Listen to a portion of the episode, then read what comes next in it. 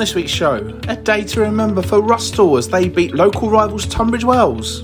We're deemed like the smaller club and all that lot, so to beat them, get a clean sheet at home, it's absolutely massive. Frustration for Faversham as they go out of the FA Trophy at Folkestone, but boss James Collins is feeling good about life at Salters Lane. Yeah, I love this club to be honest. I, I love it at Faversham. I, I feel like I've found home. And on the move, we catch up with Ashford United striker Gary Lockyer after his move all the way from Kennington. You know, some people go, oh, well, you know, he's only left for, for the money and stuff like that. But the people that do know me will know the fact that it's, it's footballing reasons and I just want to go and give it another go and see what happens. Hello, everyone, and welcome to this week's episode of the Kent Non-League podcast, sponsored by Nick Cullingham Plumbing and Heating. Another busy week across the county, and as you've already heard, we've got three interviews for you to enjoy over the course of the show. I'm John Phipps. He's been a bit out of the loop this week, so much so that it was only, in fact, a matter of hours ago that I found out Dover actually managed to lose on Saturday. The line now is, of course, the man who's literally here now by the grace of God. Right, Gerard, how are you, and how was the big fella? Mate, very good, very good, very good. Uh church meeting that I attended this evening. So uh, my sort of every six weeks I have to turn to a meeting. So um, yes, um, uh, back for the pod now. Yes, and you didn't realise Dover didn't lose, lost. I didn't. I, I knew you were winning.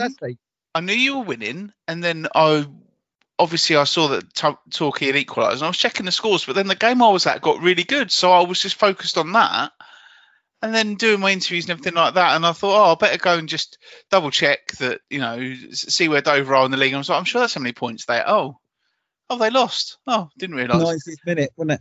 We can talk yeah. about that later. But yeah, yeah, of course. Oh, yeah, yeah. Did, did, did you uh, have you asked the big man if he can sort Dover out some points? They will win one of the next two games. Oh, here we go. Okay. Oh, we'll discuss that as we go along, shall we? But apart from that, you all right? Yeah, yeah, yes, um, yeah, not too bad. Yeah, everything's sort of busy with school and work and things like that. The run up to Christmas and yeah, so, yeah, it's yes, that's about it really. Yeah, again, nothing really exciting happening. So it's the big run up to Christmas. So there you go. Yeah, exactly. Well, I'm home alone at the moment, so uh, making oh, the most oh, of right. that. So where's the other half gone then? She's gone up to London for a couple of days. It was very strange last night. The cats obviously because normally we, we go away together. This is the first time that only one of us has been here since oh, February last year, and and the cat we've only had Ruby, we've only had for like 18 months or so, not even 18 months. She's very very confused by this. I think she last night when when I went to bed, she was like, "Where's the other one?" So she actually came to bed with me, which was quite cute. Bless her. So what's she doing up watching a show? I don't know what. Yeah, she went to see Pretty Woman last night actually. All right. Uh, and then she just had a mooch around today. Music from the film? I in, assume, I believe so. Yes. If they don't have Roy Orbison in that, you'd be t- running your money back, wouldn't you? Well, exactly, yeah. Although that'd be like when my mum and dad went to see Mary Poppins, and they didn't say "Call Blimey Mary Poppins," which apparently is actually true. What is that not actually in the film? Is it? Well, that wasn't in the in the bit when they. It wasn't in the stage show that they saw. My dad was devastated. Oh, apples and pears and things like that would have been. Oh, right, I see. There, there is. It's, it's, a bit like Grease as well. So, as I start as a kid, well, when I was at school, I starred in Grease as one of them. The um, T-Birds, T-Birds yep. are the blokes. Yeah, yeah, yeah. As one of them, and of course, you, you the film doesn't have "You're the One That I Want" because that was written for the musical. So that is naturally not in the stage play. Did you know well, that? I didn't know that. Did you know Grease was a musical before? He must have done. That's probably. I, I didn't know it was a musical first, actually. No. Yeah. Yes. Uh, so um, in the seventies, so a lot of the, there's a lot of films that a lot of songs that are in the musical. I'm sounding like um, Andrew Lloyd Webber here. A lot of songs in the musical that aren't in the film, and vice versa. So everyone turned up to to watch your performance, expecting all these toe tappers that they know. Well, you, you could have, and you're all singing these different ones. An absolute bloody fortune, of course. Back in the early 1990s, school plays, they didn't have much money. So from there, that's probably he can hit the dog in the background because the dog wants to go outside. So I'm sorry, uh, you said back in the early '90s, school plays didn't have much budget. Are they big budget productions yeah, these days? Are they? I'm going to get the dog out. Latchy, you're trying to teach the dog. We'll change the subject here to go out a different door rather than the bifold to the other door. But she doesn't seem to work it out. That was telling her to use this door, still goes to the other door. So at the moment, this is on the phone. I'm just going to open the door. Let the dog out. Go on, there you go. Oh, she's gone. Because it is nine o'clock, so of course I have to leave the door open. That's why it gets cold. Yeah, that, that was musical. Yes, I was a bit of a musical star Wow. at um uh, and um as a, as a kid because I was in various musicals. Because I've, I've said to you before, I've got a good singing voice. Uh, well, you've proved that on this show several times that you yeah, haven't. exactly. You must have been stronger when you were a, a, a treble than you the are now. Pirates of Penzance, The Boyfriend, and Grease, and I had sing alone. You know, um, um, solo, Solos, wow. solos. Yeah, The, the best thing I was ever in at school was um well this was primary school and uh, we did oh it must have been year five I think it was um they decided that instead of for our Christmas play that year we would do um like a, a an old time music hall thing um Right. and we had like everyone did like so we had all like different acts like we had some girls doing the can can and magic tricks and things like that and I was the um, the host, the announcer of it all, and I had loads of tongue twisters and everything like that that I had to get through. And uh, everyone still says that I, my mum and dad still say that I was absolutely brilliant at that. So uh, yeah, I, I've got really fond memories of that. Those tongue twisters. I can't remember any of them. No. Can you But, do it? um, All right. Well, seashells on the seashore job, isn't it? Yeah, so there's one about um, plucking pheasants, isn't there? All right, we better move on from that. Yeah, we No, had better. Yes. Uh, I've just uh, if, if you're not watching, the people know so Stockport have just equalised against Bolton. So there you Excellent. I'm sure tomorrow morning when people are listening to this, they'll be really interested to know that they've just equalised. Yeah. Uh, it's our 191st episode this week, which means we really are starting to think about our looming 200th show, which will be around in early 2022. Crikey. Uh, 191, meanwhile, is an unlucky number in aviation, with at least five planes with the number 191 having crashed, uh, meaning that some airlines have taken it out of service. There's also a film called Highway 191, and even before I clicked on the link, I knew that wasn't going to be cheerful. And so it proves a weekend of booze, drugs, girls, and rock and roll gets off to a horrible start for two teens in the summer of 1983. While en route to Flagstaff, Arizona, the wild and careless boys pass through a, small town. They decide to take a detour to save time, a shortcut that would lead them to Highway 666, the Devil's Highway. This will turn into the longest ride of their lives, a night of horror that will last for an eternity on the cursed road of the devil. That sounds good, doesn't it? Mm, No, I bet, I bet the big man wouldn't let you watch that, actually, would he? nice. So uh, one nine one, and it is the mobile number I think for Vodafone when you have to ring them if you've got any issues. That is true, yes, and and um, other networks are available. That is who I'm with. So, so there you go. What I have to occasionally do that for work. So one nine one is from that. So it's- well, so it's still be about early February. We did 200th episode. I think it's going to be mid. Well, depending on what we do over Christmas, Yeah. and depending on me potentially going on holiday in January, I think it's going to be late January. So I mean, not exactly a a, a bumper time to be uh, to to be thinking We about did- celebration. There was the live episode, didn't we? There was, and. We haven't really talked about it about it again. Uh, I don't know if there'd be any interest in it. Uh, I don't know if anyone would like to come and be a guest on it. Uh, I don't know if it would actually be any bloody good.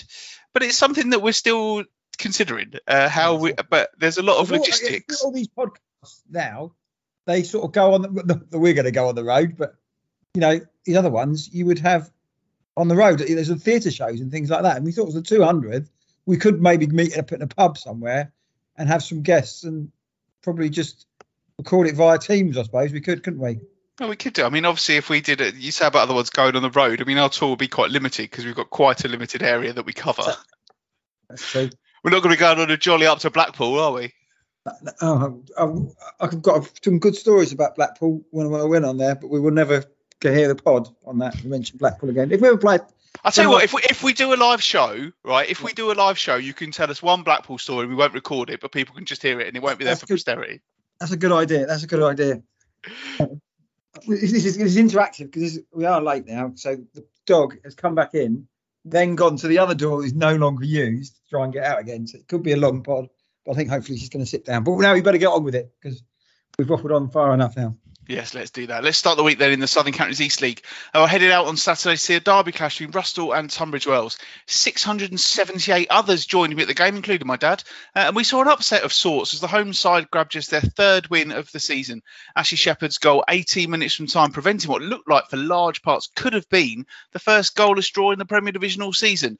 After the game, I spoke to Rusthall's manager Jimmy Anderson. Oh, it's, it's massive for everyone at Rusthall. Um, it's absolutely huge. Obviously, the rivalry and we're, we're, we're deemed like the smaller club and all that lot. So to beat them, get a clean sheet at home in, in front of so many fans as well. I think I think it was over 600 today. Uh, I'm being told. Uh, so yeah, it's, it's, absolutely massive. So yeah. And it, it's been a, a tough start to the season for you, and that result is going to give you so much belief.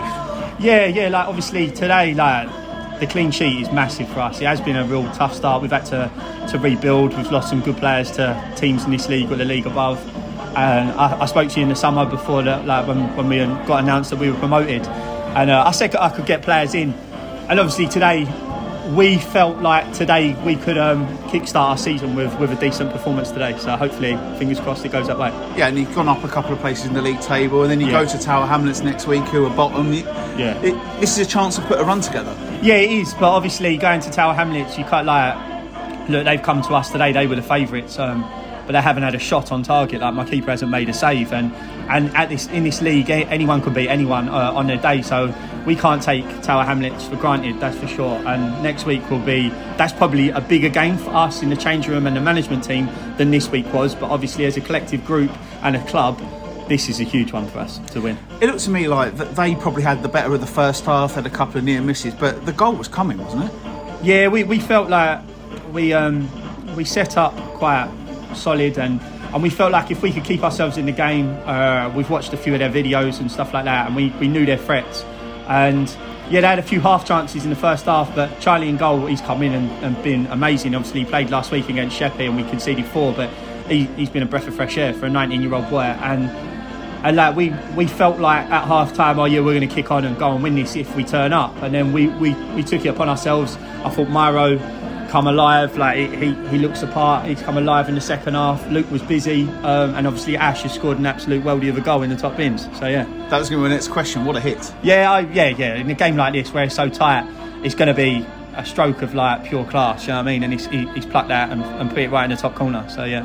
I think the big thing as well was you didn't sit back on that, did you? Even when they were, that, that you kind of waited for the pressures to come, but it, it, never really did. And when they were putting the balls in the box, there was always a green and white shirt underneath it. Yeah, yeah, yeah, yeah. Like the shape work and stuff like that. We've been working on it, and on Wednesday we worked on it quite strongly. And, and like yeah, like when the, when they did try and attack us, we seemed to to nullify their attack. And and that's the big thing at this level. If you sit on a one 0 and you sit back and sit back, you can get punished and it all suddenly becomes 1 1. So, so we felt like we needed to try and push to the second goal, but wasn't to be. And 1 0, we'll take it, you know what I mean? So. And I think it was 6 7 Nottingham was the crowd. And the, it wasn't all Tunbridge Wells supporters, there was plenty of people in green and white knocking around the place. Oh, yeah, yeah, shows yeah. what yeah. potential you've got here. Oh, yeah, it's a great setup. Um, the fans uh, have been great all season. They were, they were a little bit quiet today, but that's fair enough. Tunbridge Wells thought that they could do all the talking off the pitch instead of on the pitch. So I'll let, I'll let them have the bragging rights in the stand, and we'll take we'll take the one 0 win. I'm happy with that. And um, it was a it was a cleanly fought game at times. I think in the first half it looked like it wasn't going to end 11-11 and I think at the end there it did do well not to end. Yeah, yeah. to be fair, like uh, in a game like this, the referee's under so much pressure. He, he looks like a young lad, and I thought he he, he ref the, the, game really well. Um, there was a couple of I suppose if you want to call like debatable yellow cards at the end there, obviously there's a scuffle, but it's in front of all the fans, so it's, it's going to happen. There's a minute to go or whatever, and I think in the end he's done the sensible thing to give two players two yellow cards and just move on, and we go on next week. So I thought I thought he had a, about ten minutes in the first half where he looked like he was starting to feel the pressure, but I yeah. he came back really well. Yeah, yeah, yeah, yeah. I agree. I agree. The, the lino on my side as well. Um, I thought she was really good. She was talking to us all through the game, and, and she was really positive. And the other lino, he did work. I, I, couldn't, I can't argue with the three officials today. So, so yeah. How have you found a step up from Division One to, to this level? Hard. It's turned me grey.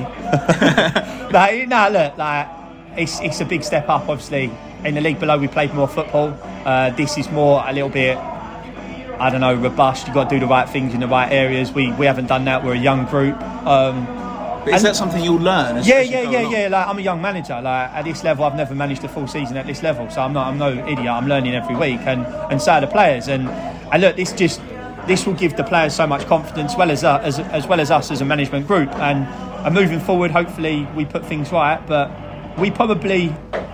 If we were any higher at the minute, we'd probably be overachieving. We're, we are where we are. We've lost players. We're rebuilding. We've just been promoted. We've got to be we've got to be realistic. But today's massive to beat them one 0 at home.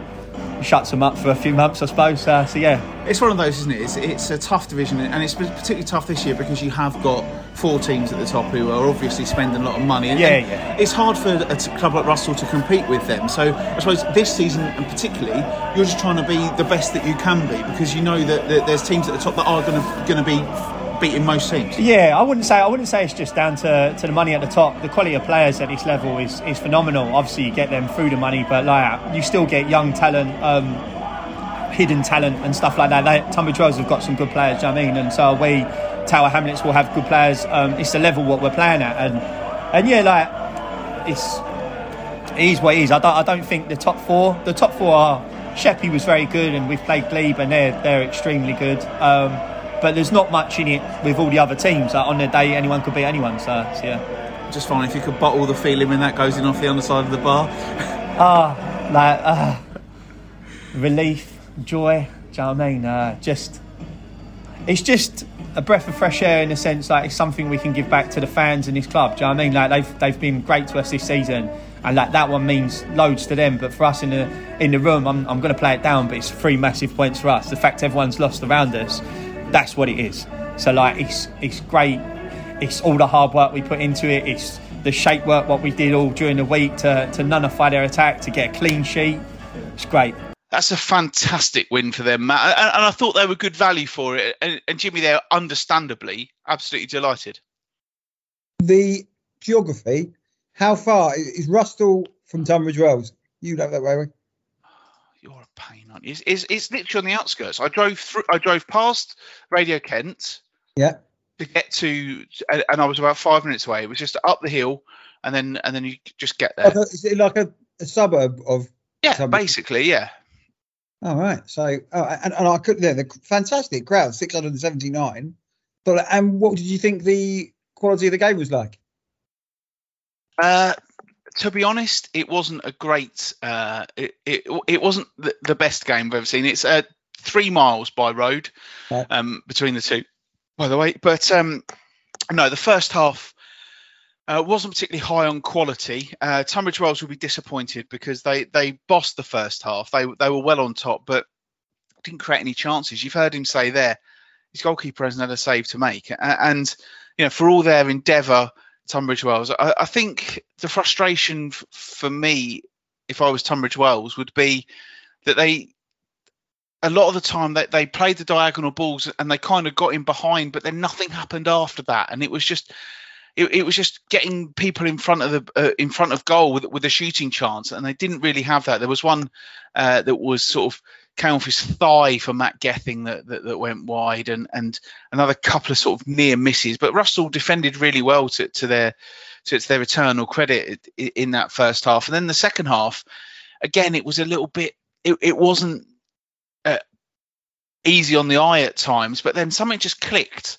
Uh, about midway through the second half, something just clicked for Rusthall. They went on a couple of runs, and th- that seemed to just spark some life. And then the goal was absolutely fantastic. The ball just sort of pinging around, uh, coming out to Shepherd on the edge of the box, and he's rifled it in off the crossbar. Uh, and it was it, it was a great hit, uh, worthy of winning any game of football. And as you can imagine, massive celebrations. Uh, and then after that. I mean, you've got to say that Rusthall still looked the more likely. That all through the second half, I was saying to my dad, if anyone's going to score it, I think it's going to be Rusthall. And and when they did, they, they kept pushing and, and, and they looked they just looked confident. So, you know, yeah, it wasn't by, by any stretch of imagination a, a great game, but I'm pretty sure that Jimmy doesn't care about that, does he? No, I suppose yeah, it's a big. You know, Rusthall only won two games up to that point. Tunbridge have been a little bit hit and miss this season, but going into it, you would expect Rusthall to, you know, Tunbridge to beat Rusthall, and that's a massive result for them going forward. And they, now they've got to build on that. And as he said before, now next the, the coming game is more important now, isn't it? You know, it's great to do that, but now they've got to follow that with another win, really, haven't they? and it is one of those where you, you can't dwell on that win they've had. That they've got to almost forget about it in many ways and come back up to, to you know because it's a big game they've got the weekend, a chance to make it two wins out of two. So that, so in many ways, what happened last Saturday doesn't have any bearing at all on what happens this weekend. So it's it's going to be an interesting ga- ga- game for them, but. The confidence they will gain from beating Tunbridge Wells will, will lift them all, and, and the atmosphere was brilliant. And yeah, obviously a lot of those supporters will will be will have been Tunbridge Wells fans, but there were so many people in green and white walking around the place, and and you know all the young mascots, and I, I got a real family feel from from Rusthall, and, and I thought it was a nice place to watch to watch football. You know, it was it was it's, it's an interesting thing. I, I put a picture out of me of the walk up to the stadium. There was a car park. I could have just driven up to the stadium, but I walked, um, and you know that they that they put on a good show for, for their supporters. Yeah. What, what, what, what was the ground like anyway? Is it what was it? They've built it up, have they, to to to, to the standard it is? Um, well, I would say it um, meets the ground grading at the closest it probably can. I mean, it's not a big stadium by any stretch of imagination. It's um, it's, it's down it's, it's down the end of a lane. and there's a small car park out the back. You go into the turnstiles. You've got the bar, and then there's kind of space to watch all round. They've got a stand on the near side. Uh, which obviously they need to get into the SCEFL Premier Division, uh, and then a, a sort of another covered area after that. But apart from that, you know, it's all just all sort of standing up against the uh, up against the boards around the side of the pitch. But you know, a club like Rusthall doesn't need a bigger ground than that. And 670, it didn't feel like there were 679 people there, to be honest, on Saturday. It just felt it, it just felt nice to be out there watching a, a, a game of football. Does that make sense? Yeah, yeah, yeah. Looking at it from a Tunbridge Wells point of view, it, uh, you know, a real kick in the teeth for them. You know, losing to the local rivals, not expecting to. No, exactly. I unfortunately I didn't catch Richard Stiles after the game uh, for Tunbridge Wells. I, I couldn't see him in the in the bar after I chatted to Jimmy. Uh, I think he would have been frustrated at, at, at their performance and the manner of it because on paper you look at that and you would have expected Tunbridge Wells to win that game and and as Jimmy Anderson said there, his keeper hasn't had, a save to make, and and that's going to be the one thing that I'm sure will have been discussed at training and in the dressing room after the game that Tunbridge Wells have got to be making the goalkeeper. They've got to be testing the goalkeeper at some point, and they just didn't. And you know, one 0 away from home in a in a local derby, last ten minutes, you expect everything to be going forward and uh, uh, just pressure and pressure, and it never really happened. You know, there, there, there was never a moment where any Rusthall fan would have gone and had that sharp intake of breath. You know, Uh, it was comfortable for Rusthall, and and that's not what anyone would have expected from Tunbridge Wells because I think you know most people expect them to be top six at the very very least in this division, possibly even top four, best of the rest perhaps. But at the moment they're not, and results like that won't help their cause. No, no. So I mentioned they've been a bit hit and miss this season, so they've got to move on pretty quickly from that result, forget about it, and try and get a bit of consistency in their performances. But you know, I think Rusthall will be until the uh, return fixture, whenever that may be in the new year, they'll be living out on that moment, and hopefully they can follow that. You say they've got Tower Hamlets this weekend, didn't they? Yes, they have. So Well, yeah, they, they've got to back got- that you know, up. It's no, it's it's no good beating your local rivals and losing to Tunbridge, losing to Tower Hamlets. I would have thought so. Um, yeah, fingers crossed for them. But we're really pleased for them, and you could see what it meant to them, and with the booming music outside as well, John. I'm surprised you'd actually hear the interview with that that music blaring away. Well, initially we were going to speak outside, but he said we better go inside, haven't we? Because you're not going to be able to hear a word. And I was like, no. So we had to go inside, and and obviously he took about um about them having the big game on Saturday. Well, so have Tunbridge Wells. The FA Vase for them on Saturday. They're at home to Walton and Hersham. Already knocked them out of the FA Cup. They've got to bounce back, and and, and a result there will completely change the mood, won't it? Yeah, yeah, it's, it's a big game. Walton and Hersham, you know, been a higher level than that haven't been in the Vase before, but they've got got to try and get some sort of consistency back in that. And I suppose maybe if you'd offered it, if if you said to him, "Well, you're going to lose to Rusthall, but you're going to beat and Hersham," would he would he take it? It'd be interesting to see. But yeah, big game for them at the weekend. Home though, hopefully they can do it in front of their own fans and just you know forget about last week. Yeah, absolutely, and it'd be a good opportunity for them to, to hopefully right those wrongs uh, and and get back on it. Elsewhere in the SCEFL, the top three continue to match each other uh, with handsome victories for Glebe, Sheppey United, and Chatham Town, an aggregate of 15-1 in their favour. That trio on Saturday. I've been saying for a while that I wouldn't rule some others out, but right now I think it's starting to look like a three-horse race at the top. Yeah, I think um, I think you're right.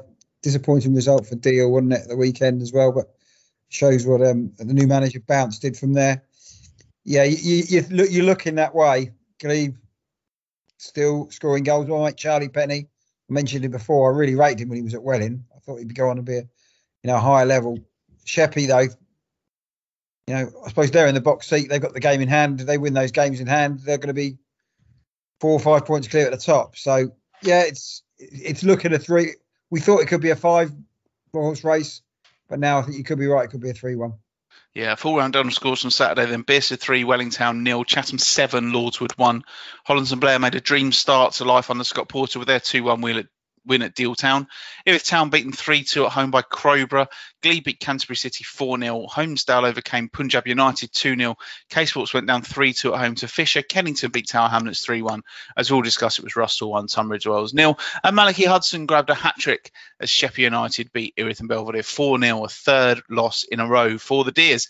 Uh, this weekend, it's the FA Vase for the top three and three other SCEFL sides as well. Deal Town at home to Littlehampton. Glebe at home to Hanworth Villa. Sheppey United are away to Sheerwater. Chatham also on the road. They go to Southall. Tunbridge Wells at home to Walton and Hersham, as already discussed. While Beckenham travel to face Milton United. And then on Sunday, the last SCEFL Division 1 side standing, Stansfeld, are at home to Badshot Lea. Uh, tricky ties in there, Matt. That those teams, you know, Hanworth Villa, Sheerwater, Southall, they're teams we've come across several mm. times in the four years we've been doing this podcast. They're, they're, tricky places, tricky places to go for Sheppey and Chatham, and and it's not going to be a walk in the park for Glebe. But I'm, I'm hoping that those three at least can make it through. And of course, Deal Town at home to Littlehampton uh, uh, have got to be in with a shout, haven't they? Yeah, um, yeah, I think they're interesting. We do think the, the Kent SCEFL League is one of the, the best in the division, and if we can get our sides through in all of those sort of ground, we know that is it's still a long way off to, you know, going up north in this. But yeah, if we think that our we've got a decent league, you, would expect. I, I expect I expect all three to get through, and hopefully Deal can as well. But I'd be shocked if, if they didn't get through. Well, I mean, you look at the. I don't know much about those other teams, but well, this is the thing. This is what this is what I'm just doing. I mean, Southall were beaten by Deal in the FA Cup, yeah. uh, but in the first round of the FA Vase, they beat Erith and Belvedere three 0 uh, They are currently second uh, in the Combined Counties League Premier Division North. Uh, with 31 points from 14 games. The team above them in that table are Glebe's opponents, Hanworth Villa, uh, we've got 39 points from their 15 games, unbeaten in the league this season. Uh, Wal- Walton Hersham, who Tunbridge Wells play, top of the Combined Counties League Premier Division South. Uh, so that's another tricky one uh, as well that's coming up. So, you know, it's not going to be a walk in the park, is it? No, I'm looking at that, no. But Glebe, if you're looking at Glebe, Sheppey, and Chatham, they don't lose many matches. Look at the quality of the game. It sounds to be some really cracking games there tough one for Tunbridge Wells. I say Luton to Walton and Hersham. At least I know something about them. So, yeah, I, expect we'll, we will have we will have a couple of sides getting through anyway. I'm sure we'll. we'll I'm, I'm, I'm going to say it. We're all going to get through. We're all going oh, through. You reckon? Yeah. It's bold. I like. I, I like your. I'll take it, uh, take I like it, your moxie taking, there. There's no replays of taking this now, is it? Like, no, I don't think so. No. Go straight to pens. Yeah. So yeah, yeah, but, yeah I'm, I'm confident. I'm, I'm, back, I'm back in Tunbridge Wells to bounce back after last week. Now, Badshot Lea, who stands for play on Sunday, are uh, second in the Combined Counties League Premier Division South, just below Walton Hersham and just above Beckenham, uh, while Sheerwater, Sheppey United's opponents, are ninth in that division. So it'll be interesting to see how, how these teams are, are, shaping up, I suppose. And it, it is an opportunity, but there are some tough games. I mean, uh, Hanworth Villa at Glebe and Southall against Chatham, they are potentially excellent games of football, aren't they? Yeah, I, I, I would think they're really good, big quality games for that. Uh, we look at the Vase. Is it a priority now? Probably not. But you win the next couple of games, it becomes a priority. But I'm sure the likes of all all three of them thinking, right, we've seen it before. Sides get to Wembley in this competition for get long into the competition. Why can't they do it? So yeah, I, we big we big up the SCEFL how what a good league and how tough it is. Let's hopefully they can put that show us that it's a better league than these other teams are in. The combined counties or the other ones are in.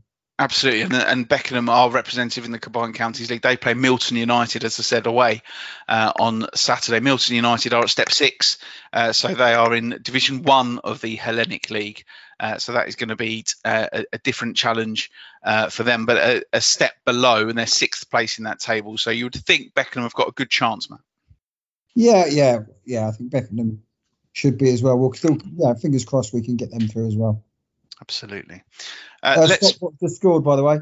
Oh, four three. Four three in extra time. Absolute thriller in the FA Cup. Um, elsewhere in the in the Premier Division on Saturday, Canterbury City are at home to K Sports. It's Erith and Belvedere against Holmesdale, Fisher against Bearsted, Hollands and Blair take on Punjab United, Lordswood against Erith Town, Tower Hamlets against Rusthall, as we all discussed, and Welling Town are at home to Crowborough Athletic. Into the SCEFL uh, First Division, where there was a, a smattering of fixtures at the weekend.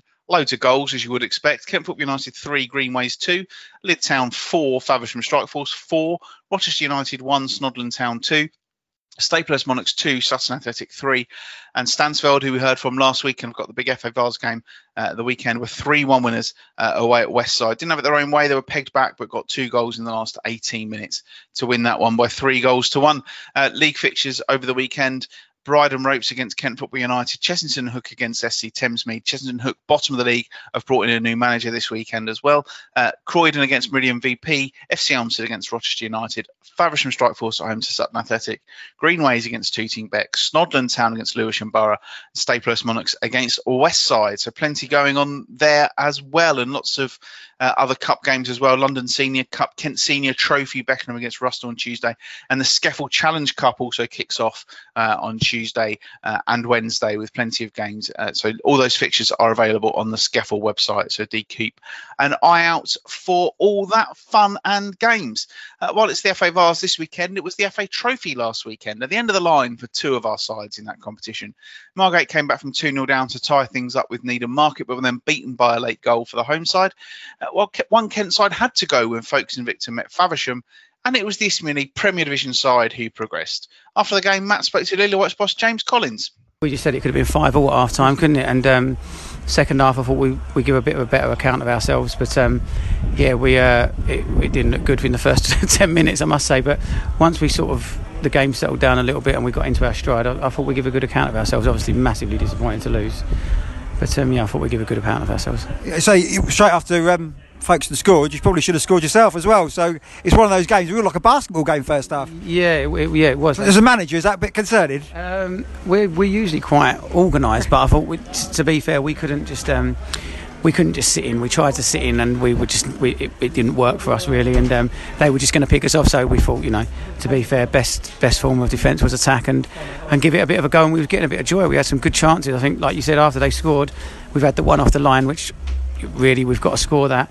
And then at one all, we've missed the one on one, and they've gone up the other end and scored. And um, yeah, is it frustrating? But um, yeah, we, we give a good account of ourselves. I thought in attacking third, uh, Eddie at number ten, who scored that excellent free kick, he was probably the best player on the pitch. He, he looks a real talent for you. A very good player, yeah, very good player. He's he's, he's uh, was at Charlton last season, and um, he needs to get game time and he's getting better and better each game. So um, you know, hopefully we can just help him, help him in his development, and help him to keep improving. Is that good that players like that from Charlton are coming to play for Faversham? Is that sort of you're, you're willing to give players a chance? Yeah, just I, I, think when I come to the club, it was almost a little bit like little old Faversham and that, and it was always. An, I, I want us as a club to, to be put on the map a little bit, and and and like we had you know 50 odd fans singing and thinking I, I want that to be where the club is at and I want to attract I want us to attract good players. I want us to play good football yeah and I don't want us to be little old Faversham. And I think yeah with signing players of that calibre you, you, know can only help. What, so what is the expectation? So you're middle of the table of the league it's in, in again a tough division as well. What's the expectation this season? Look, I think the club will be happy if we stay up. You know, I think, you know that, and, and, with three going down, it's it's tough. And there's, like you said, there's hard games. We were saying before, you some you get the occasional hiding in there, but you don't really get three twos or four three. It's always one nils, two ones. But like, you know, we we sort of felt playoffs was was realistic. We are where we are. I think we're a few. We've we've been hit so badly by injuries that we've been playing, putting uh, you know round pegs in square holes for the last month or so, and it's it's affected us. And we the sheer amount of games. So look, let's just. I want to finish as high as we can. We need to make sure that we don't get relegated and that we're clear of that. And if you do that quick enough, then maybe you've got a chance to do a little bit, little bit better. But um, it's rubbish, isn't it? But one game at a time. Let's just see how we go and assess it. Yeah, how do you, you know, as a manager as well, you know, the expectation is, you know, finish fourth from bottom. You know, you know, it's good for you, but you know, you want to be at the top end of the table as well, isn't it? Yeah, no, it does. It doesn't motivate me. I've said that to the players. I said I'm not going to get you in. Say, I want to get into the playoffs. That's what I want to do. And I, but I also have to be a little bit realistic and, and accept that if we do get in the playoffs, it'll be a monumental achievement for us. But why not? You know, why not aim high and um, and, and give it a go. Don't don't get me wrong. The club are not, you know, just stay up. I said I think they'll be happy if we stay up. But yeah, the chairman said to me he'd like to finish in the top ten. I think the club's for the last couple of years always been flirting with relegation. So I certainly think they'd like to, you know, be at the end of the season, ten games to go, and um, not looking over our shoulders. You enjoy it though. Must be bringing these young players through. Is that part, what you part of the game you enjoy? Yeah, I love this club to be honest. I, I love it at Faversham. I, I, feel like I've found home, and um, they're great people. And I couldn't ask for the, the boys that are just they they well they run through brick walls. They do that every week. They do. We we might lack a little bit of quality, but very rarely do you come off the pitch and you think they've had a cheat up or they've not given you anything. So yeah, and people like Benny, who's 17, we gave him his debut at 16 last year, and I, I want to manage as high as I can, and I'd like to do it at Faversham. But I say to the boys, I want you to go as far as you can, but make sure on the way through you give me everything you got so I'll get a little bit and if anyone picks you up fantastic. Well he's certainly enjoying himself at Faversham Matt and it seems they eventually gave it a, a pretty good go on Saturday. Yeah to be fair it was end-to-end stuff. As he mentioned there he said it was he thought it could be five all at half time I was thinking more seven four to Folkestone because um, Folkestone looked dangerous. Both goal uh, goalkeeper had a, Watkins had a decent game for, for, for Faversham but Faversham looked at dangerous, and I have to say, uh, Eddie Allsop, they've got young number ten um, for them uh, from Charlton. I think he started at Phoenix. So I did some homework on him. I thought that he he was probably the best player on the pitch. Very small, uh, sort of playmaker, but he, he caused them all sorts of problems. Lovely feet, lovely turns. He could do it. I thought I was impressed with that. That's what I mentioned in the interview. But it was a cracking game, and second half they sort of run out of steam a bit. The first half was so open. The second half didn't really create that many chances, but in the end, maybe I thought they maybe deserved a penalty shootout. They hit the crossbar with the last sort of kick of the game as well from another set piece. But yeah, it was a really good game, and Faversham, you know, really pushed Folkestone, and Folkestone, you know, were in a bit of a spell of a dodgy spell before that point, but they were definitely in the game, and I think Neil Cugley was just mighty relieved they got through, to be honest. Uh, James Collins is very realistic there about Faversham's hopes and ambitions, but to hear a manager say, I feel like I've found a home here. And James has had a few clubs. He's been at Faversham for just over two years now, uh, in charge. And uh, but he's you know he says I've found a home and you know I'm enjoying it and, and bringing the players through is, is a big part of what I want to do. And, and that's, that's the right thing for Faversham to be doing, isn't it?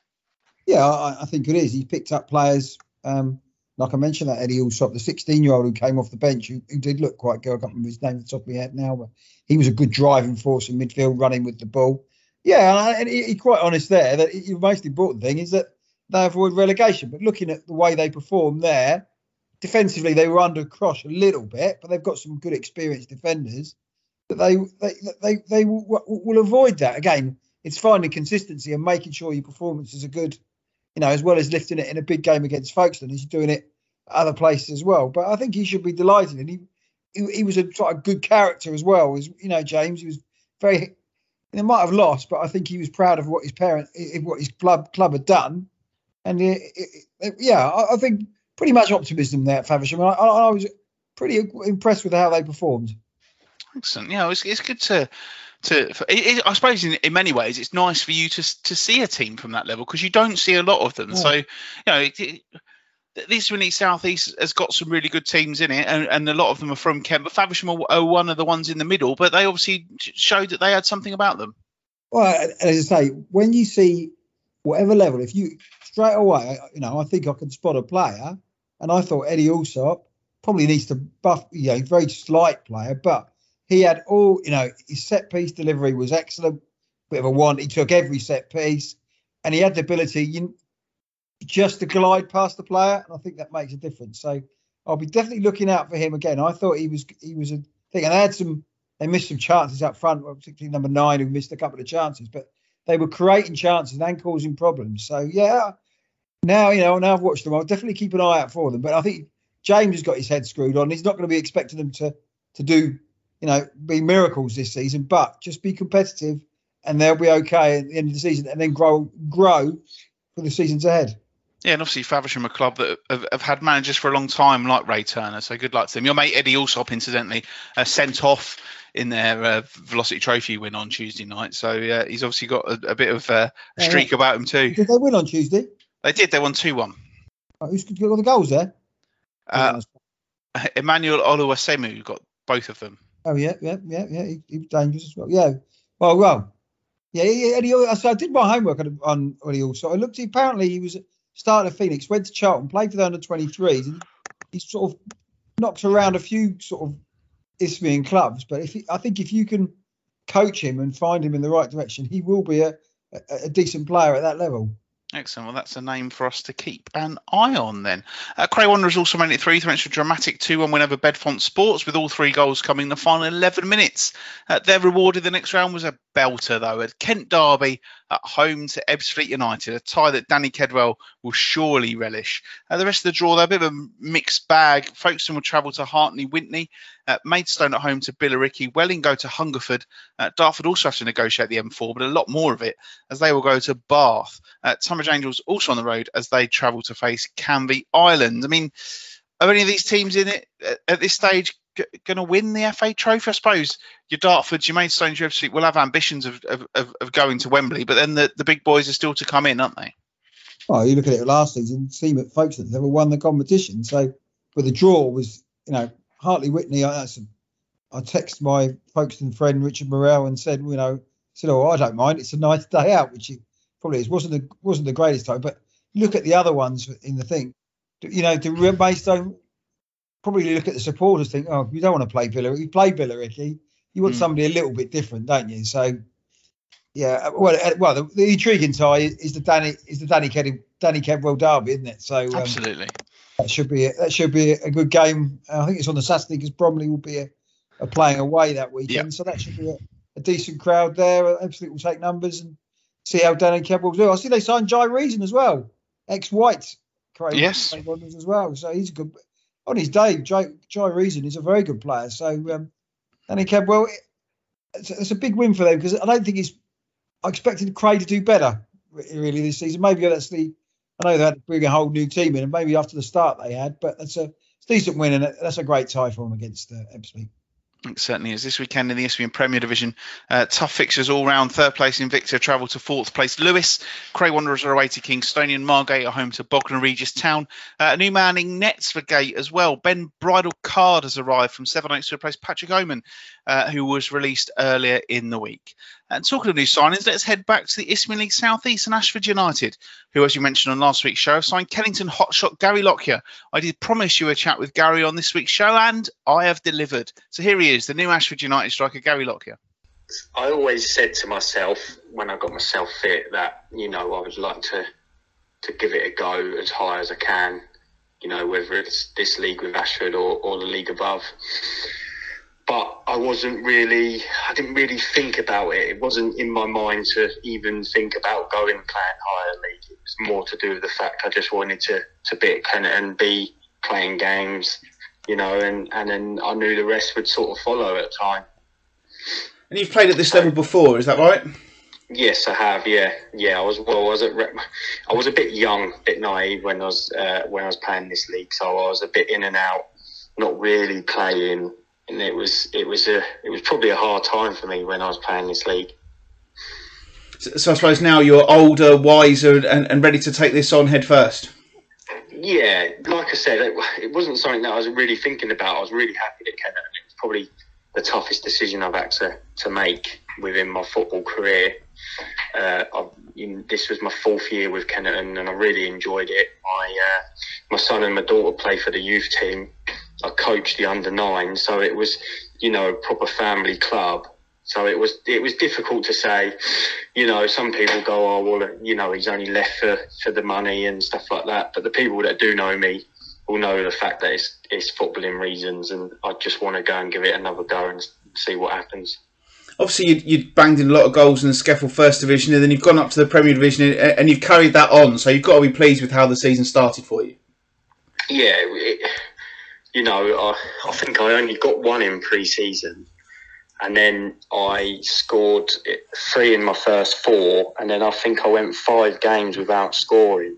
But I was doing everything right. I was getting the chances. It just wasn't falling. Like the luck wasn't falling for me. So I was, I was trying to just stay positive because sometimes I'm a really bad critic of myself. I start beating myself up about it, and you, I know how I should play, and I know what I should be doing. So I was a bit, I was, I was just trying to be positive.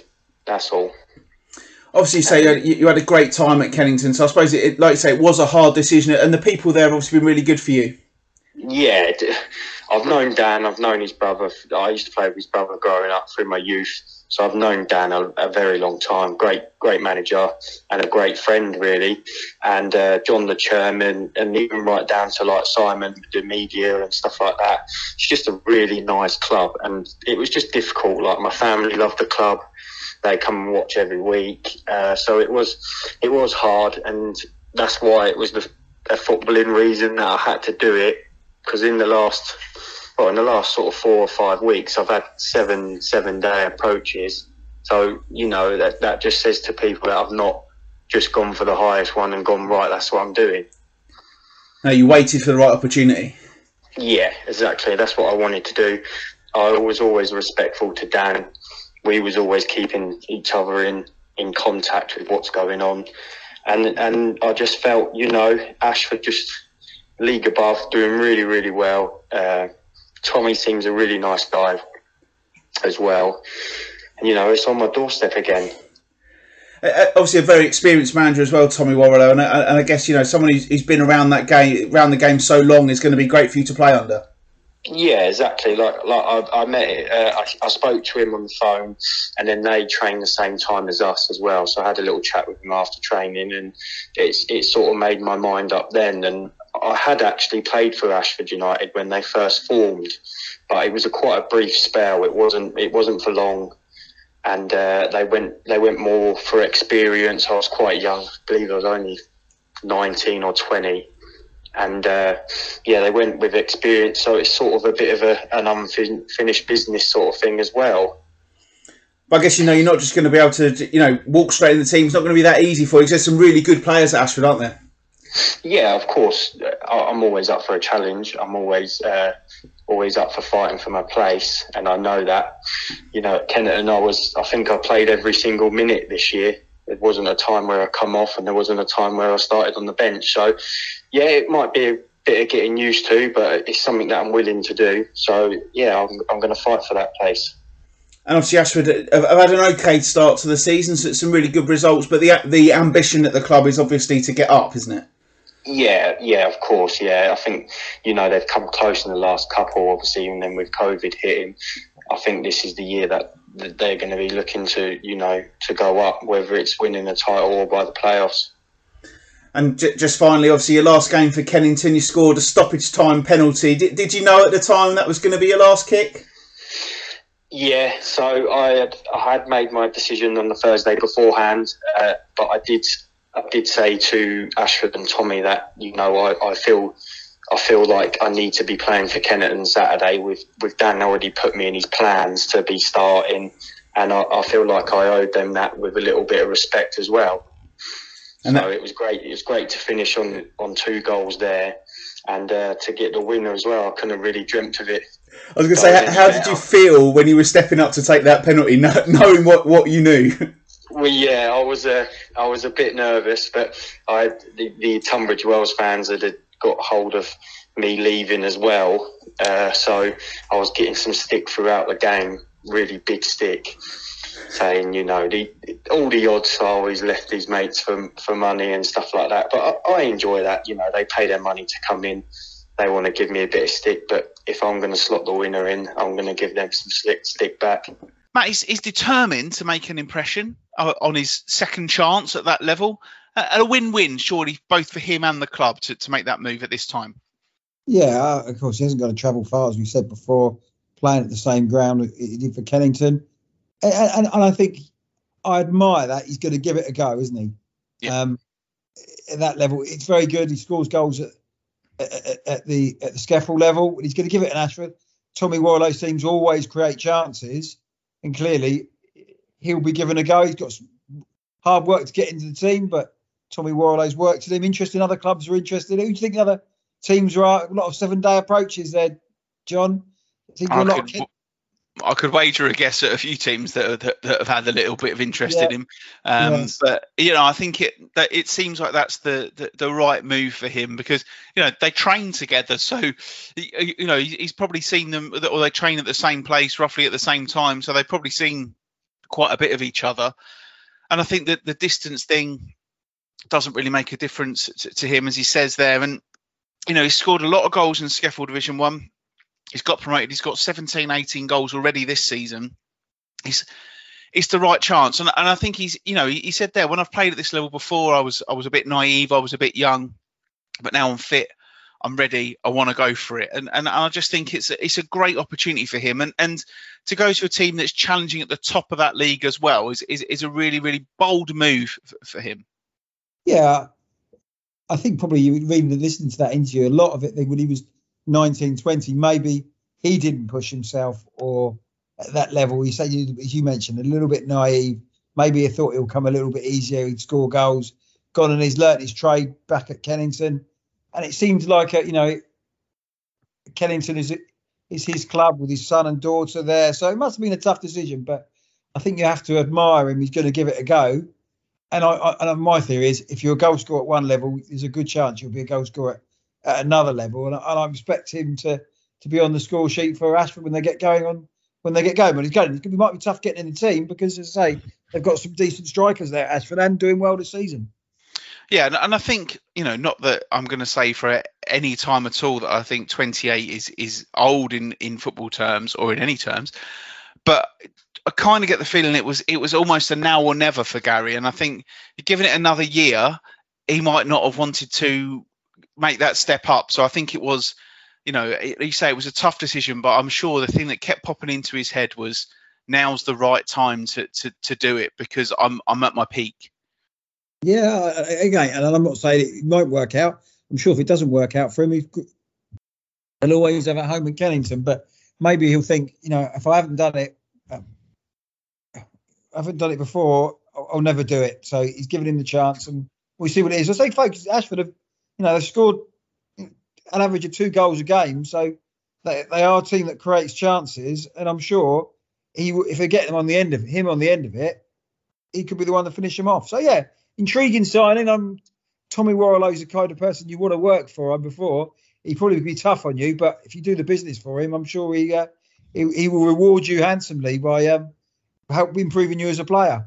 Exactly, and I guess that's the thing for Tommy Warrilow as well, is he does have options, he does have good players, but if he's creating a lot of chances, you want someone who you know is going to score goals, and, and that's what Gary's proven he can do.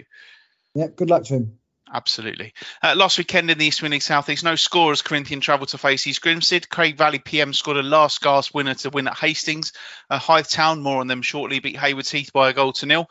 Ashley Miller got both as Ramsgate won at Lancing. Ashford 2 0 winners at Phoenix Sports. Louis Collins scored a late goal to earn seven Oaks a point against Chichester. And late drama as well at Sittingbourne as they drew 1 1 with three bridges. Uh, VCD lost at Whitehawk and Whitstable went down 1 0 at home to Burgess Hill Town. Uh, this weekend, as we've already heard, Ashford at home to Sittingbourne. Phoenix go to Chichester. Corinthian at home to Faversham. Cray Valley meet Haywards Heath. That's first against third. Herne Bay are at home to Lancing. Hythe take on Whitstable Town. Ramsgate host Whitehawk. And then on Tuesday night, Sittingbourne travel to face Hastings. Uh, we must, of course, discuss the goings on at Hythe Town, though. We spoke a few weeks ago about their budget issues. No investment has yet come through. And with that has come the resignation of boss Steve Watts. A statement on the Hythe website said the club regrets to announce that Steve has stepped down as first team manager. Directors would like to take this opportunity to thank him for all of his efforts during his time with the club. His party is wholly amicable and we wish him every success in the future.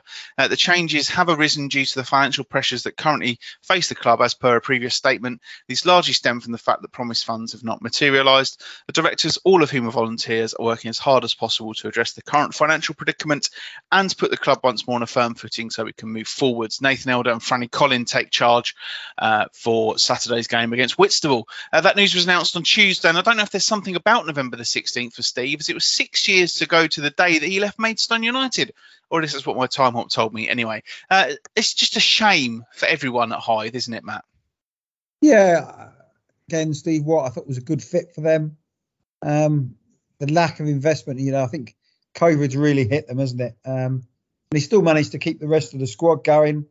Um, I think the loyalty that he's pl- he shows to the players and what he gives them shows you what a good manager he is or what he can relate to players. But I, th- I think his, his statement came out and he thought he was, you know, to help the club as well. So yeah, it really is disappointing from where they are at the moment. So I just hopefully we don't want to see any clubs struggle financially. It'll be interesting to see what happens now. Will Nathan Elder um, want the job or where will they go from there? So yeah, it's disappointing. Will there be a, a departure of players and where will we see Steve Watt appear again? Because you know he seemed to be Hythe quite a while, but he didn't have you know two seasons were, were curtailed, and this season it's been because of finances. So he's probably one of these managers that would like a when he was at Margate as well. They had problems.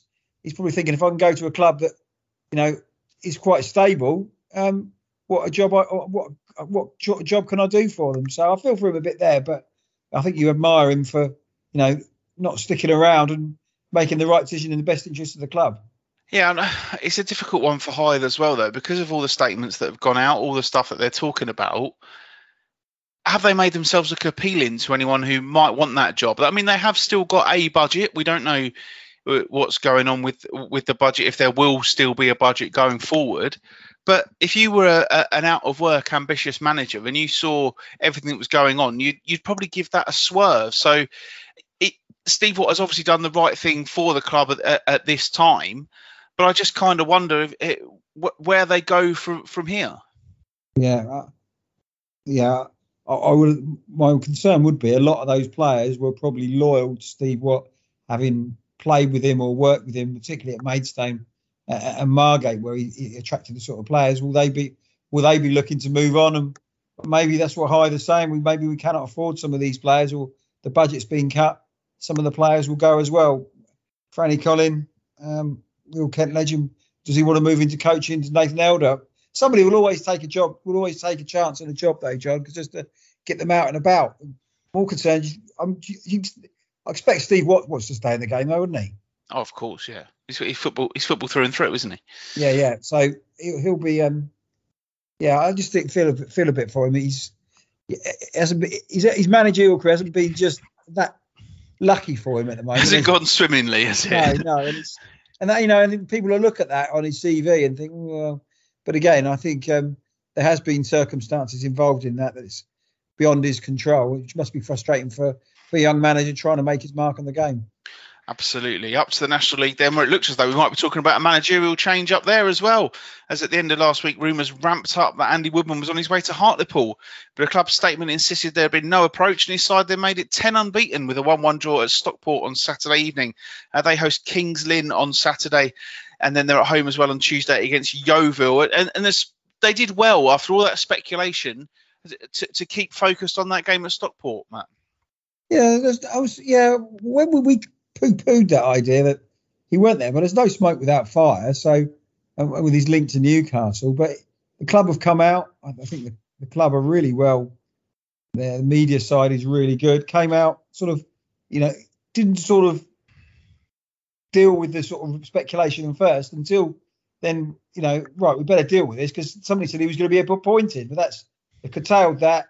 And I think Andy Woodman doing a good job, good point against Stockport. I saw a bit of that game did they really deserve a point? Probably not, but they've got a good spirit in that team. Everybody knows their job and got a last minute equaliser. 10 unbeaten. You know, they're up there for a reason. And look at those two games coming up as well.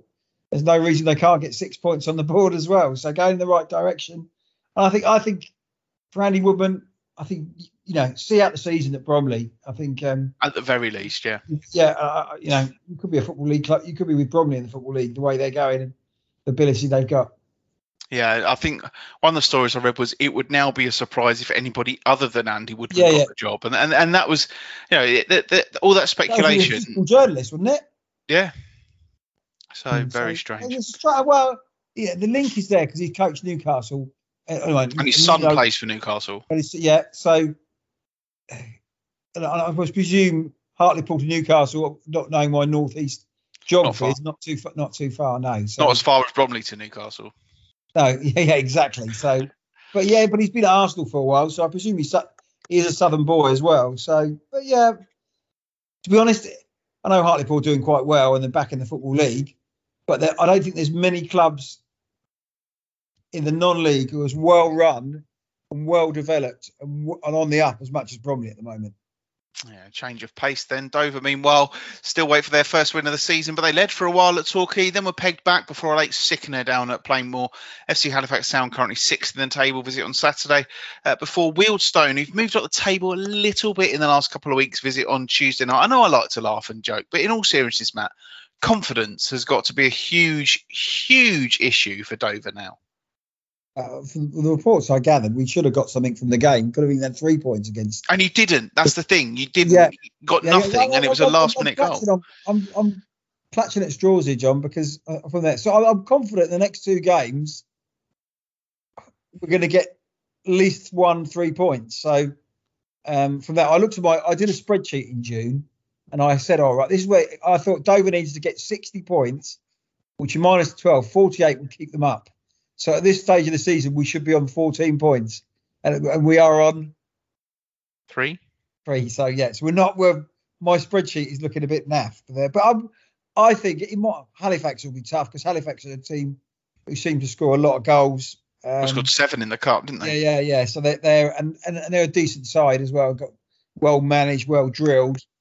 But if Dover, you know, as Andy Hessenthaler said in, in his interview with the KN, that as I've said, you know, you cannot the, the commitment of the players you cannot grumble with. So, which is which I've said all season, the commitment's there. Just the quality hasn't been. Let's have a bit of luck and maybe, you know, this time next week oh, we love to be thinking, yes, we've finally got one on the board because everybody around the club will be absolutely delighted. So, and we've had some bad, sad news at the club today um, as well. One of the with the head of the supporters, you know, trust Andy, he sadly passed away from cancer as well. So, yeah, it's it, hopefully we can do it for him because he was a, a real jolly character around the club, and we've lost a few supporters unfortunately um, the last few months uh, for Dover. So hopefully we can get three points for him. Yeah, I hope you can. Uh, on Tuesday night, you might you might even do it on Saturday. Who knows? Uh, in the National League South, to finish, Dartford's run without a win was extended as they drew nil nil uh, with Oxford City. The same score as Maidstone earned at Havant Waterlooville. Uh, much more fun at Hungerford, where Ebbsfleet United won four three. While Welling beat Tonbridge Angels one 0 Some hard words from Steve McKimm after that loss for Angels. Haven't scored in four games. A, a bit of a worrying run for them. Yeah, um, I think looking back, I think before the season they got promoted, the sort of November December time was a bit of a sticky patch for them. Yeah, and it was quite an emotional interview, and I listened to uh, Steve as well. And is he saying, is it me or is it the players? So yeah, they've got to look into that. Maybe they can, you know, as he said, they need just all they needed better luck. Performance haven't been too been too bad, but just finding the back of the net is a real concern for the moment. And that they're at the wrong end of the table, so they need to reverse that as well. Only one going down, but they don't want to be the one of the ones sucked into it.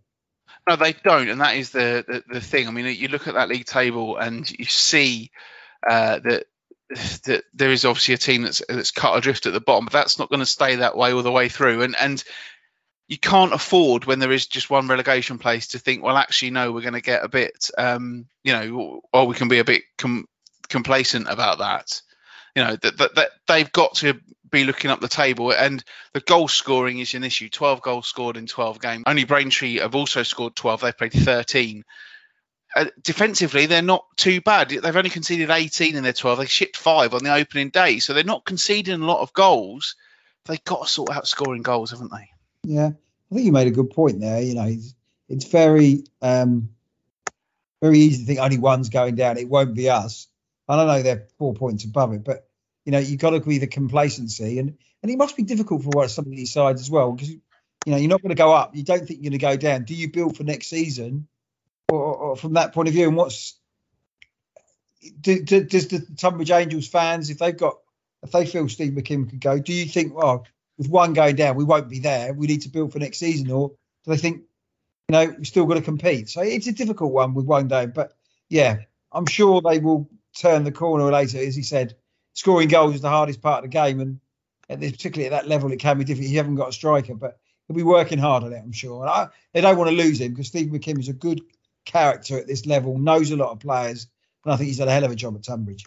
He really has, and, and I suppose the other thing as well you said about whether people would want to have a go this season or what after two seasons being cur- curtailed. I think people just want to see their team doing their absolute best week in week out, no matter where they're going to finish in the league. So uh, I think that's one to consider. Tonbridge will have a chance to get back on track. And they face another side in a really poor run of form. Chelmsford City visit on Saturday uh, when Ebbsfleet host Welling. Dartford go to Hemel Hempstead and Maidstone host Chippenham before an absolute humdinger on Tuesday night. Ebbsfleet at home to Maidstone. All ticket, no sales on the day, segregated crowd. That should be a belter under the lights at Stonebridge Road, won't it? Yeah, I, I think Ebbsfleet good result against Hungerford. Really, their form's really good at the moment. Maidstone good result result against Havant with you know the resources were a little bit down. It's Maidstone are in some tough games sort of coming up. So yeah, it should be a cracker that way. It's a big, big week for uh, They two home games against two Kent sides, putting down a marker.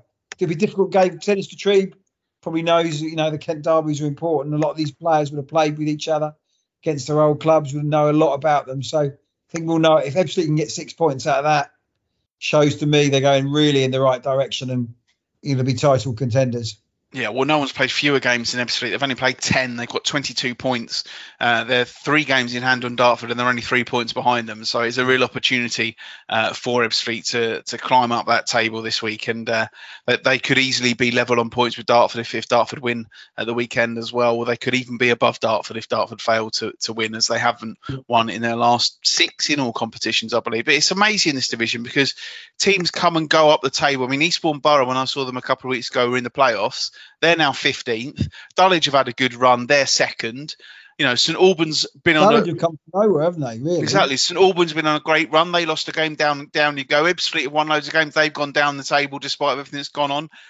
It's almost like everybody can't afford to drop points, apart from Dartford, who are still sitting pretty at the top because of their excellent start. What a division the National League South yeah, always yeah. is. Yeah. My mate texted me. He said, "Yeah, well, just look at the Conference South table. What's happened to Dartford?" And I thought, well, you know, they haven't won many games, but they're still top of the table. And, and you know, all the games in hand in the world. The most important thing is that you're where you are at the top of the table. I'm sure their form will come in. I think they've run nine nils. Well, why they're in the London Senior Cup, I don't know. No, I think but they did win 9 0, yeah. Yeah, why are they in that? Why are they in that competition? No idea. I, well, it's like, I mean, I I I don't understand like why some of these clubs play in the Kent Senior and the London Senior, playing one or the other, you know. Yeah. Uh, but it just seems like it's games for the sake of. I mean, you can be affiliated to a couple of FAs, so that's obviously where it comes from. But surely, especially in these days of player congestion and everything like this, player exhaustion, whatever. Surely they should be thinking about just pulling out, just going in one of those competitions and, and giving think, it a good go. Steve King likes, rather than training, sometimes he likes teams playing to give his, his squad games. So maybe that's one of the reasons they're in it. But um, again, they beat Cockfosters 9 0. Well, maybe that's the little boost they wanted in their um, form anyway. So to get that. Absolutely. Uh, Stockport 1 5 3. So Why me? again, Dover on a par with Bolton because Dover have conceded five against Stockport this season. So you keep clutching at any straw you can, mate, eh? So, I, I, I would say limbs at Stockport because now everybody's invading the pitch and they've still got a minute to play. Well, who can blame them? Well, Yeah. fair play to them. What, what- a great night. Although it's quite amazing when you think that Stockport and Bolton used to regularly be in the same division. Yeah, yeah, Uh. Anyway, but that's uh, that's by the by. That's pretty much it for this week's show. We've gone through all the leagues, all the divisions, all the football. Plenty going on uh, as always. I, I've not been watching much on the telly, as I said at the, at the top of the show. I, I've been home alone this week uh, for a couple of nights, so there's no none of that. I did. Manager. I ha- I played a little bit, not the new one. New one? been no, not I haven't got the new one. I'm not bothered about it. I'm fine with what I've got. What a Um, challenge! that'll 12 minus 12. Get Dover out of it. I, yeah, that would be a challenge, but um, I, I, I don't want. I just don't want it. I, I'm, st- I'm still happy with my games that I've got on 19 and 21 to keep me occupied. So I don't have time to play uh, it all. Did you watch Angela Black though?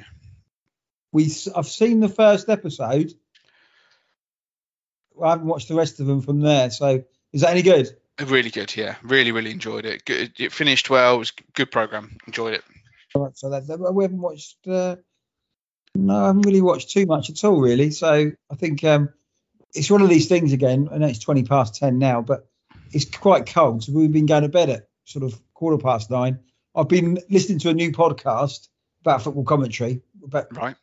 so that's exciting. Um, and then reading my book, really. So no, nothing's too. It's that time of the year. You think, mm, well, yeah, I'd rather be warm in bed rather than sitting and watching the telly. I think.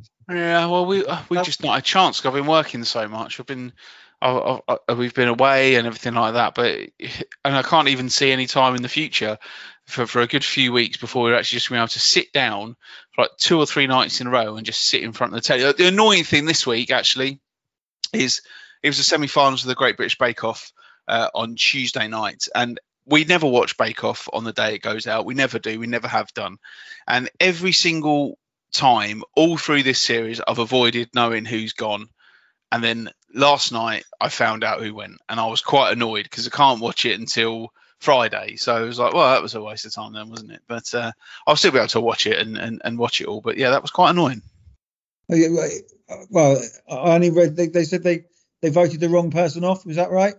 Well, uh, without wanting to give anything away, um, the person who left was very popular, but I didn't really understand that popularity, if that Right. makes any sense. wasn't far from my favourite. So There you go. So, uh, um, if I if I could have picked out of the final four who wouldn't make the final, that's who I would have picked. all right. So, um, but that's just that's just me, uh, and, and that's the way it goes. Uh, but anyway, thank you everybody for listening to this Well, week's what else are you going to do on your with your, your, time to yourself then? Well, I've been working, so I worked yesterday. And, Uh, and, and tonight you'll be up at silly o'clock. I suppose, tomorrow? Uh, yeah, yeah. Well, oh, yeah. I'll, I'll probably kind of. I've been sat in this chair here since about four o'clock this afternoon. Uh, so to be honest, I'm going to go and stretch my legs for a bit. Then I'm going to come back and probably do some editing later on. Uh, get the show out for everybody else. Uh, go and watch a bit of telly. Go and see the cats because I think they're quite lonely in the living room. Um, for a bit, but no, I haven't done a lot. I went for a run this morning. Uh, went up to my mum and dad's. I, I mean, to be fair, I only dropped off at the station yesterday lunchtime, uh, and then I started work at five o'clock yesterday. Worked right through. Um, got up at quarter What- past eight. games did you have?